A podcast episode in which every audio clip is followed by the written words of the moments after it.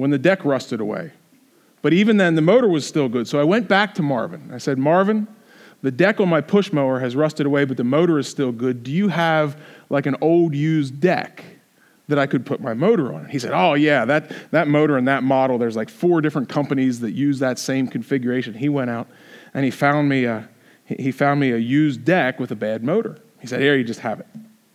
And so I uh, went home and I Frankensteined the thing a little bit. I had a, I had a new, new green and yellow mower deck with a, a red and black motor on it.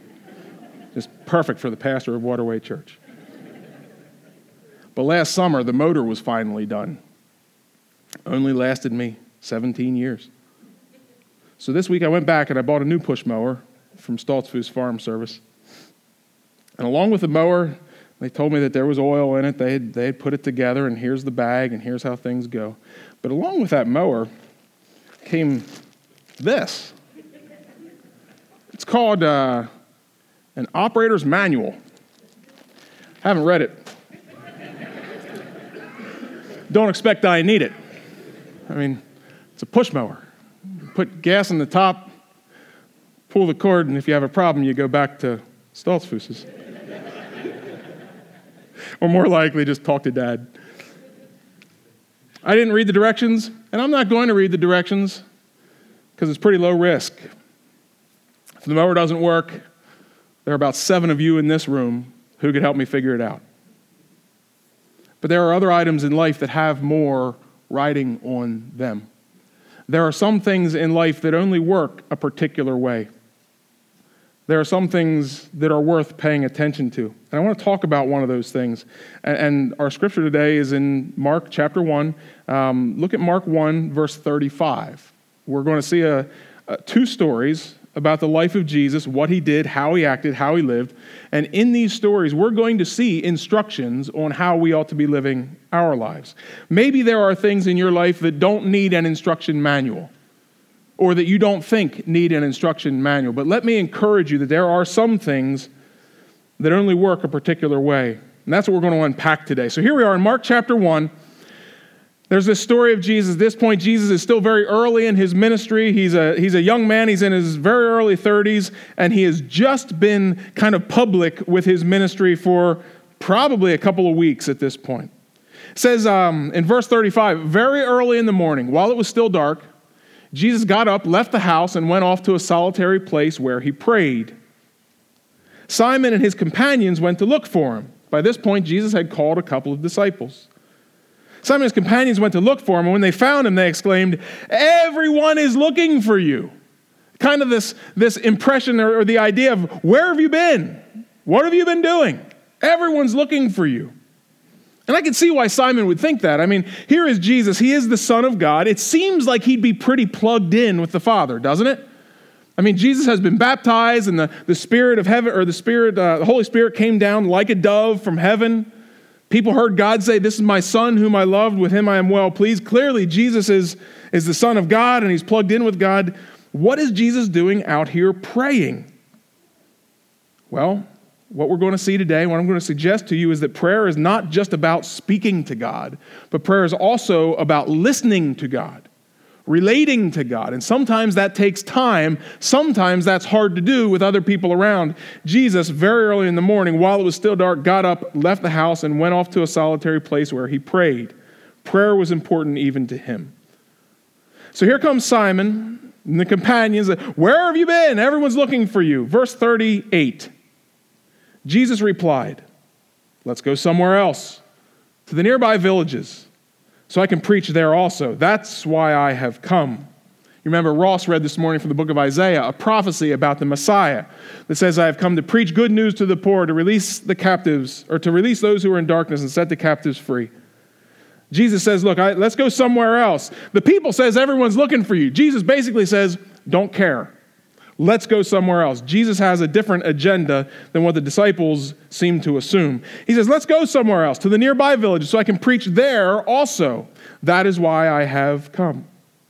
So he traveled throughout Galilee, preaching in their synagogues and driving out demons. Jesus goes first to the Jews. He goes first to these synagogues, the place where the Jews meet, the, the Jewish churches, so to speak. Jesus is with the religious folks, and it says that he's driving out demons. Even among the religious folk, there is spiritual work to be done. You know that a person can be in a synagogue and not be clean, right? You know that a person can be in a church and not be clean, right? There are many of us in this room that have problems, but you know, there are some in this room right now who quite honestly have no faith at all. Just kind of still figuring things out or maybe don't understand yet what the gospel really means. They don't understand yet that God really wants a relationship with us. He doesn't just want an audience with us. You know, you can know about God without knowing God. So Jesus went to the synagogues. Jesus went to the Jewish folks, those who would have known all about all the prophecies, and they would have, they would have heard about the Messiah to come. And so Jesus went and visited them. And he cast out demons. The story continues. It says in verse 40 that a man with leprosy came to him and begged him on his knees, If you are willing, you can make me clean. It says in verse 41 that Jesus was indignant. Indignant. He reached out his hand and touched the man. I am willing, he said. Be clean. Immediately the leprosy left him and he was cleansed. Jesus shows that he has control over nature. The miracles backed up his claims, right? And then in verse 43, Jesus sent him away at once with a strong warning See to it that you don't tell this to anyone, but go, show yourself to the priest, and offer the sacrifices that Moses commanded for your cleansing as a testimony to them. Remember what is happening with Jesus here. Remember the profile he's trying to keep. He's out in a solitary place praying to God. Simon and the disciples come to him and said, Everybody's looking for you. And Jesus doesn't go and play to the crowd. He doesn't say, Oh, they're looking for me. Well, let's go give them a taste of the Savior. That's not how he says, I've got to go other places and preach there too. So Jesus, not trying to build a large crowd around him at this point, and even here, he heals this man from leprosy and he says, Look, don't go tell anybody about it. Don't make a big deal about this. Just go. God told you that there are a couple things that you ought to do if you're healed. Give some praises and give some offerings. Go do that. But don't tell anybody. Jesus trying to lay low a bit so that he can keep doing his work. Do any of you do any of you ever get frustrated by people bothering you when you're trying to get stuff done? Do you remember that? Do you, do you remember that time this week when you were really locked in and you finally had some time to focus and then the phone rang? Or then one of the kids walked in? Or then another, another customer came in and, and you already were so backed up. Oh, people can be terrible when you're trying to minister to people. Jesus sent him away with a strong warning. Said, Don't tell everybody, but instead, verse 45, instead, he went out and began to talk freely, spreading the news. As a result, Jesus could no longer enter a town openly, but stayed outside in lonely places. Yet the people still came to him from everywhere. Oh, I, I can understand this. I'm a talker. I'm not a promoter, but I'm a talker. And if Jesus would walk up to me and heal me from all my leprosy and say, Hey, Jesse, just be quiet about it. Well, I haven't been able to be quiet about anything my entire life. I can relate. Uh, hey, Vernon, you know what? Yesterday, I had all the, look, look, I'm good. You want to arm wrestle? You know, it, you ever get excited about that kind of stuff? This guy's excited. He's telling people about Jesus, which, by the way, is the, is the job that all of us have that we sometimes wish we didn't have. Some of you wish that Jesus would tell you to be quiet but he hasn't. But here, here, Jesus is just trying to keep a low profile, but yet he loves this man. He's indignant when he's sick. He says, I want you to be better. And so Jesus heals him, sends him away, and the man goes and begins to talk freely, spreading the news. As a result, Jesus could no longer enter a town openly, but stayed outside in the lonely places. It cost Jesus something to serve people this way. And the people still came to him from everywhere. He tried to avoid them, and yet still the crowds found him. He wanted to move freely to do his work, but now his work is harder to do. People are there gumming up the works. More people isn't always better. And then the story continues in chapter 2 of Mark. Mark writes that a few days later, a few days later, remember, Mark is getting his information from Peter, who is referred to as Simon, who was Simon, got a new name, Peter, later on in life. Mark is getting his information. Mark was not an eyewitness to all this. Mark is getting his information from the stories of Peter. And so Peter told Mark, Mark wrote it down a few days later. When Jesus entered Capernaum, the people heard that he had come home. This was Jesus' hometown. They gathered in such large numbers that there was no room left, not even outside the door. And he preached the word to them. So here's Jesus in a home, probably a home that he knew, probably a home that belonged to someone that he knew. This is his hometown, and he's there preaching. There's so many people coming, they can't even get in. Some men came, bringing to him a paralyzed man carried by four of them. Four guys carrying their buddy. Their buddy can't walk, he's paralyzed. And since they couldn't get him to Jesus because of the crowd, they made an opening in the roof above Jesus. So, Jesus, I, I just think of this as a preacher. I mean, every once in a while, people ask me, Did you hear that baby crying during the worship service? And I always say, No, I, I usually don't. I don't know. I, I kind of get locked in, I guess. Somebody said, Did you see that guy sleeping in the worship service?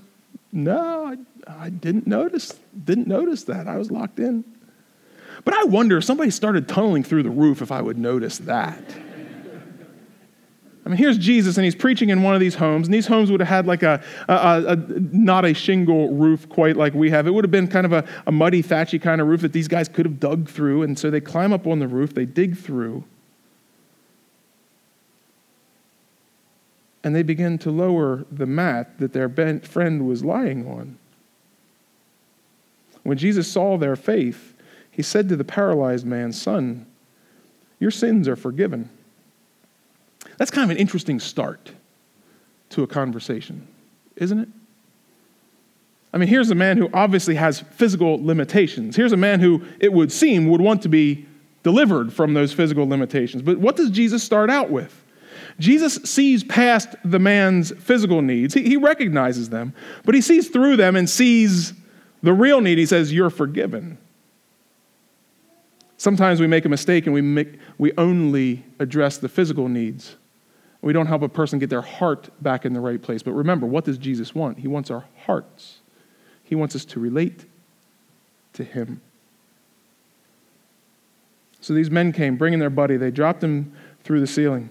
Jesus looked at him and says, Son, your sins are forgiven. And it says in Mark 2, verse 6, it says, Some teachers of the law were sitting there.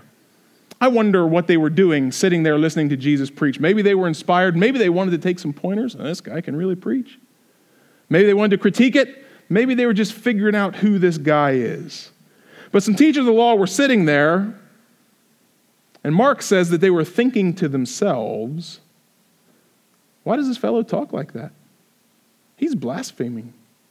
Who can forgive sins but God alone? These teachers of the law, they were listening to Jesus preach. They were watching him do what he did, but they didn't seem to understand the reality of who he was. They didn't realize that he was the Son of God. If they had realized he was the Son of God, they'd have said, Great, he forgave him. Instead, they're saying, Wait, this guy's blaspheming. He says that he's doing something that only God can do. You know, some people never really do understand Jesus.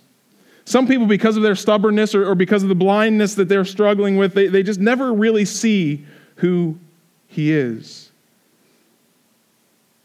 You know, teaching the law is not the same as living for God. It's possible to know about God without knowing God. There are lots of people who know about God who don't know God, aren't there? Hey, quizzers, are you listening? Are the Bible quizzers still in the room? Do you know that you can, you can know about God without knowing God? Hey, quizzers, I'll give you some help for your matches this evening. Do you remember what happened to Joshua and the people of Israel when the people of Gibeon tricked them? For the rest of you who have not been studying Joshua all week, there's a fascinating story in Joshua chapter 9. Joshua, who is the one who succeeded Moses, Joshua, the one who is the, the general, he's the leader of the Israelite people. Joshua is leading the Israelites through Canaan, through the promised land. And they are going and they are, they are waging battles against the people who are there. God is leading them through and God is giving them victory. Everywhere they go, the Israelites are victorious. Now, there were some people of Gibeon who were kind of the next tribe to be defeated. They were the next people in line. And the people of Gibeon realized what the Israelites were doing, realized that armies more powerful than theirs had been defeated just recently. And so the people of Gibeon, who were neighbors to the Israelites, but were afraid of being destroyed, the people of Gibeon came up with a plan. They came up with a ruse. The people of Gibeon got these old worn out donkeys and they put on old tattered clothes and they filled their supply bags with old moldy food and they sent their ambassadors to Joshua and they said, Joshua, and to Joshua's council, we have come from a long way off and we have heard that you are following God. We have heard that you're powerful. Make a treaty with us so that you won't destroy us and so that we can live peacefully in our world. And and Joshua said, Well, how do we know that you're not just our neighbors trying to trick us? And they said, Well, look at our supplies. Look, our bread was fresh when we left home, and now look at it. And here is what it says in Joshua 9 14 and 15. Some of you quizzers may have this memorized. It says that the Israelites sampled their provisions, but did not inquire of the Lord. Then Joshua made a treaty of peace with them to let them live and the leaders of the assembly ratified it by oath. It says that the Israelites looked at the evidence, but they didn't check in with God. They looked at the supplies, they tried to validate the story, and the evidence was enough, but they didn't talk to God. And, and so they swore an oath to them. And an oath, even if somebody lied to you, you, know, you might have a lawyer nowadays that would say, well, this contract was put together on false pretenses. No such thing. In this time, Joshua and his army found out very soon that these were their neighbors to whom they had pledged with an oath that they would not destroy them. And so instead of destroying them the way God originally had planned, then these people become their servants. They carry wood, chop wood, and carry water for a long time. But I think it's interesting that the Israelites sampled their provisions but did not inquire of the Lord. It's almost as if they didn't check the instruction manual. They thought they had this. They assumed they knew the story, that they understood the picture. And they got themselves into trouble when they didn't check in with the Lord. Jesus is fully plugged into God. The paralyzed man is dropped down through the ceiling. Jesus says, Son, your sins are forgiven. Jesus gets right to the man's heart. The teachers of the law are offended. They say, How dare he? He is not God who can forgive sins but God alone, showing that they, they knew about God, but they didn't know God. If they did, they would have understood Jesus. Sometimes we forget to relate to God. We forget to cultivate our relationship with God. We forget to listen to God. We just go by the things that we think we see, and we regret it. These teachers of the law regretted it because look at verse 8 back in Mark chapter 2. It says, immediately after Jesus. After Jesus recognized them thinking these things to themselves, it says that immediately Jesus knew in his spirit that this is what they were thinking in their hearts. And he said to them, why are you thinking these things? Which is easier, to say to this paralyzed man, Your sins are forgiven, or to say, Get up, take your mat, and walk? But I want you to know that the Son of Man has authority on earth to forgive sins. So he said to the man, I tell you, get up, take your mat, and go home. You might be able to argue that sins were never forgiven. You might be able to argue, if you're just there watching, that Jesus is just going through his own fantastic ruse until the man gets up and walks home. Then you can't really argue anymore, can you? We all saw it. That was real. That was power. Jesus is revealing who he is, but there are still those who don't want to know him. This man, it says, took his mat, got up, took his mat, and walked out in full view of them all. This amazed everyone, and they praised God, saying, We've never seen anything like this. A couple of things I see here in these stories in Mark. First of all, it occurs to me that Jesus got his power by continuing to relate to his Father. Jesus went out to those solitary places, and, and, and I don't know. I don't know exactly what his ministry would have looked like if he had tried to do it on his own, but I suspect it wouldn't have been what it was. Jesus got his power by being connected with God. Do you see his prayers? Do you see his prayer time? Do you see his discipline to get up early in the morning, leave the house, and go out and relate to his God? He was more plugged into God than he was concerned with what the people demanded. Simon and the other disciples said, Everybody's looking for you. Jesus didn't say, Well, I guess I better go talk to him. He said, No, I've got to go somewhere else. Jesus, being plugged into God, got his agenda from God. Jesus later on in his ministry says, I don't do anything by myself, but I follow where the Father tells me to go. So it strikes me that Jesus got his power through prayer and connection with God. Jesus was more plugged in with God than he was with the concerns of the people around him. He had a mission that was more important than the whims of the crowd, but even in the midst of that, God led him to meet so many of the needs of the crowd. Jesus wasn't just going to kowtow to the desires of the population around him, but God loves the people so much that sometimes Jesus does forgive the sins of the man dropped through the ceiling. Sometimes Jesus does say, just pick up your mat and walk. This is the power of God on display in Jesus. What's the moral of the story? Here's what I see. I'm going to test this with you. Here's what I see in Mark chapter 1 and chapter 2. Here's the moral of the story. Number one, pray to God. Number two, let God guide you. Number three, act. That's what Jesus did in that order over and over. And I wonder if you and I are following those instructions. Pray to God, let God guide you, then act. See, the kingdom of God is active, the kingdom of God is advancing. Jesus, Jesus spoke to his disciples about this in Matthew chapter 16. It tells a story of when Jesus came to the region of Caesarea Philippi. And he asked his disciples, he said, Who do people say I am? They replied, Some say you're John the Baptist, others say Elijah, still others Jeremiah or one of the prophets. Jesus still concerned about identity. Do people know me? Simon Peter, though, answered, You are the Messiah, the Son of the living God. Jesus replied, Blessed are you, Simon, son of Jonah, for this was not revealed to you by flesh and blood, but by my Father in heaven. And here's the words I want you to hear Matthew 16, 18. Jesus says, I tell you that you are Peter, and on this rock I will build my church, and the gates of Hades will not overcome it. He says, Peter, you are going to be the foundation of a church, and the gates of hell will not be able to stand against you. Now, gates don't move.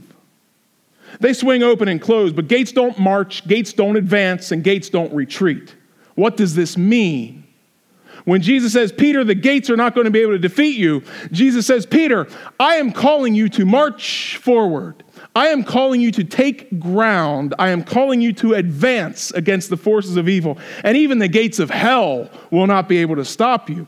See, Jesus has this work that he's doing. He will not be deterred. He's going to keep preaching, keep teaching, keep casting out demons, keep performing miracles. He's going to go to all the people that need him because that's what God is calling him to do. And Jesus even says, Peter, you're going to do the same kind of stuff. Not even the gates of hell are going to stop you. Church, the kingdom of God is active, it is advancing. And now, today, even though Peter is dead, we carry out the same mission.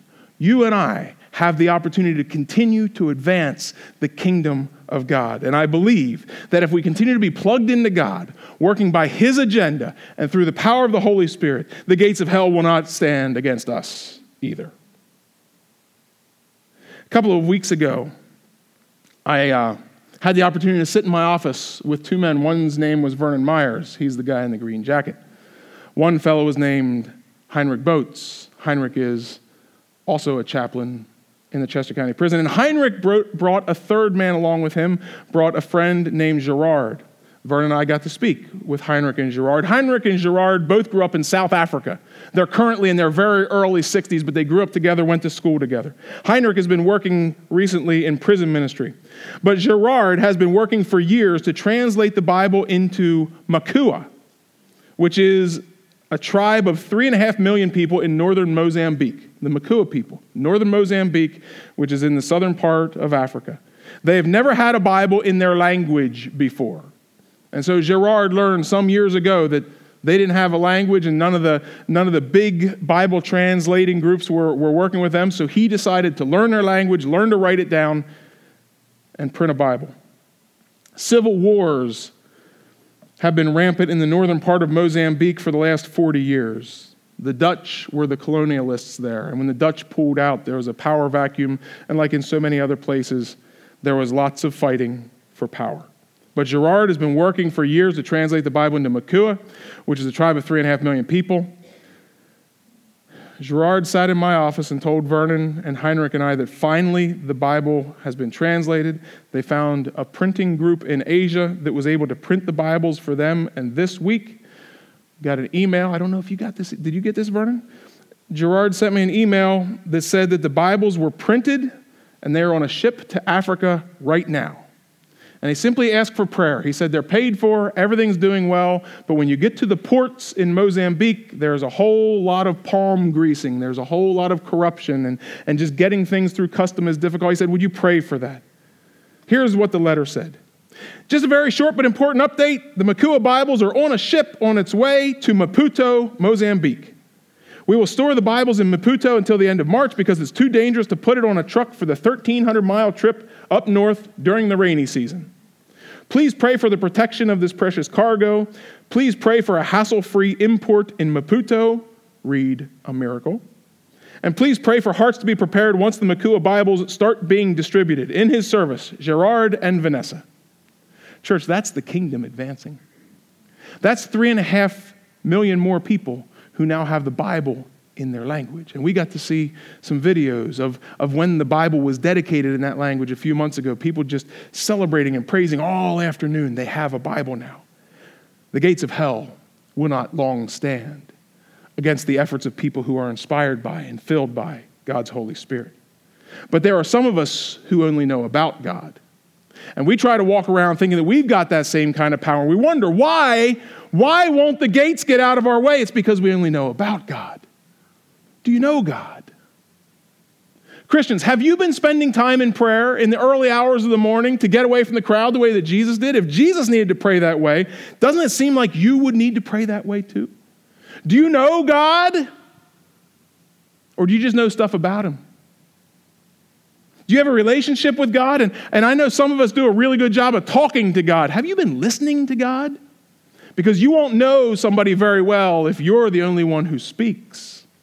Young people, young men, I'm going to tell you a secret, a secret that I learned long ago. Young men, if you want a young lady to fall in love with you, ask her questions about herself and then listen.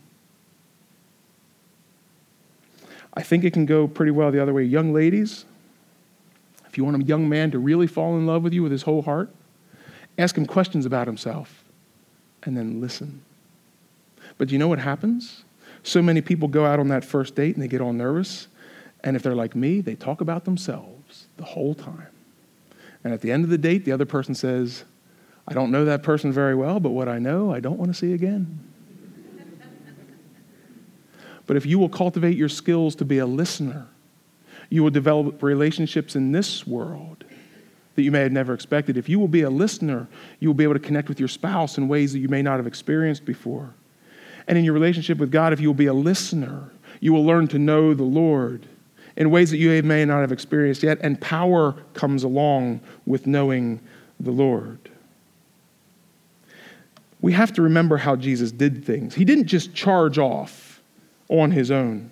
Part of the equation is that God wants us to be in relationship with him. That's what we're saved for. Are there times in your day when you think only about the Lord?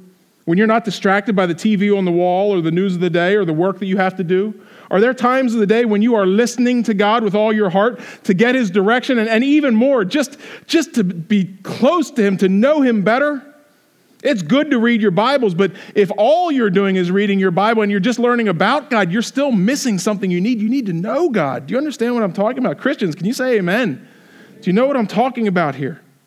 Final thought. Final thought. The kids in Children's Church in Waterway 25 today, they're learning about the story of Mary and Martha, right? Here's the story of Mary and Martha. I'm going to read it out of Luke 10.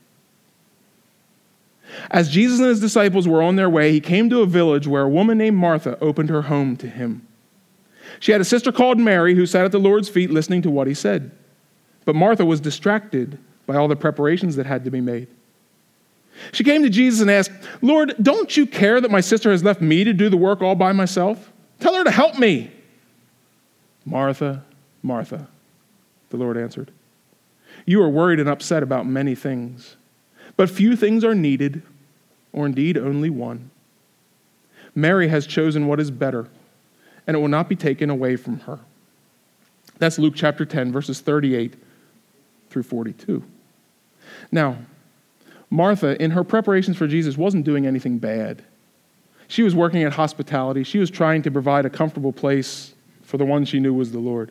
Martha wasn't sinning. Let's be very clear. Martha wasn't sinning here.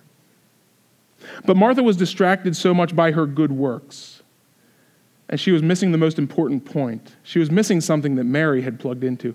She was missing the relationship with Jesus that could have brought her to a place where she would have known him even more deeply. The kids are hearing about that today. Parents, ask the kids what Jesus thought was important. I hope you're already building relationships with the people around you. Church, I know you're working hard to serve the Lord, to be a good example in your community. I know that you're working hard to prepare for the Lord. But, church, most of all, I hope you are tending to your relationship with God. Not just doing things for Him, but living your life with Him. As Jesus said to Martha, few things are needed. Really, only one thing is needed. Are you tending to that one thing? Can we pray together? God, I'm so thankful that many of us know about you. Lord, I am so thankful that we've been able to work at Bible study and, and instruction, that we've been able to learn about you. Thank you, God, for revealing yourself to us. Thank you for giving us an opportunity to study your scripture, to read in the book of Mark and, and in Luke, and to think about the judges and hear from Isaiah. Thank you, God, that we can have this knowledge. And I thank you for, for quickening our minds so we can think well about the lives that we're living. But Lord, help us today not just to leave our walk with you in knowledge, but Lord, help us to add to that faith. Help us to add to that the ability to listen and hear from you. And Lord, help us to remember that knowing about you is not as good as knowing you. And so, Lord, there are many of us who are studying. Please give us focus and intelligence as we continue to study. But Lord, let us not miss you in the midst of our studies. Let our studies drive us deeper into a deeper knowledge and a deeper understanding and a deeper relationship with you. Lord, we know you can do this. We've seen you correct so many people in Scripture. And Lord, we know how much you want our hearts and how you will pursue us. Lord, we open ourselves now to you, not just our minds, but our hearts and our lives as well. Help us now to live this out in everything that we do so that we can continue to advance your kingdom in this world and see that the gates of hell cannot hold us back. Lord, we love you and thank you for being our Lord and Savior. We pray in the powerful name of Jesus Christ. Amen.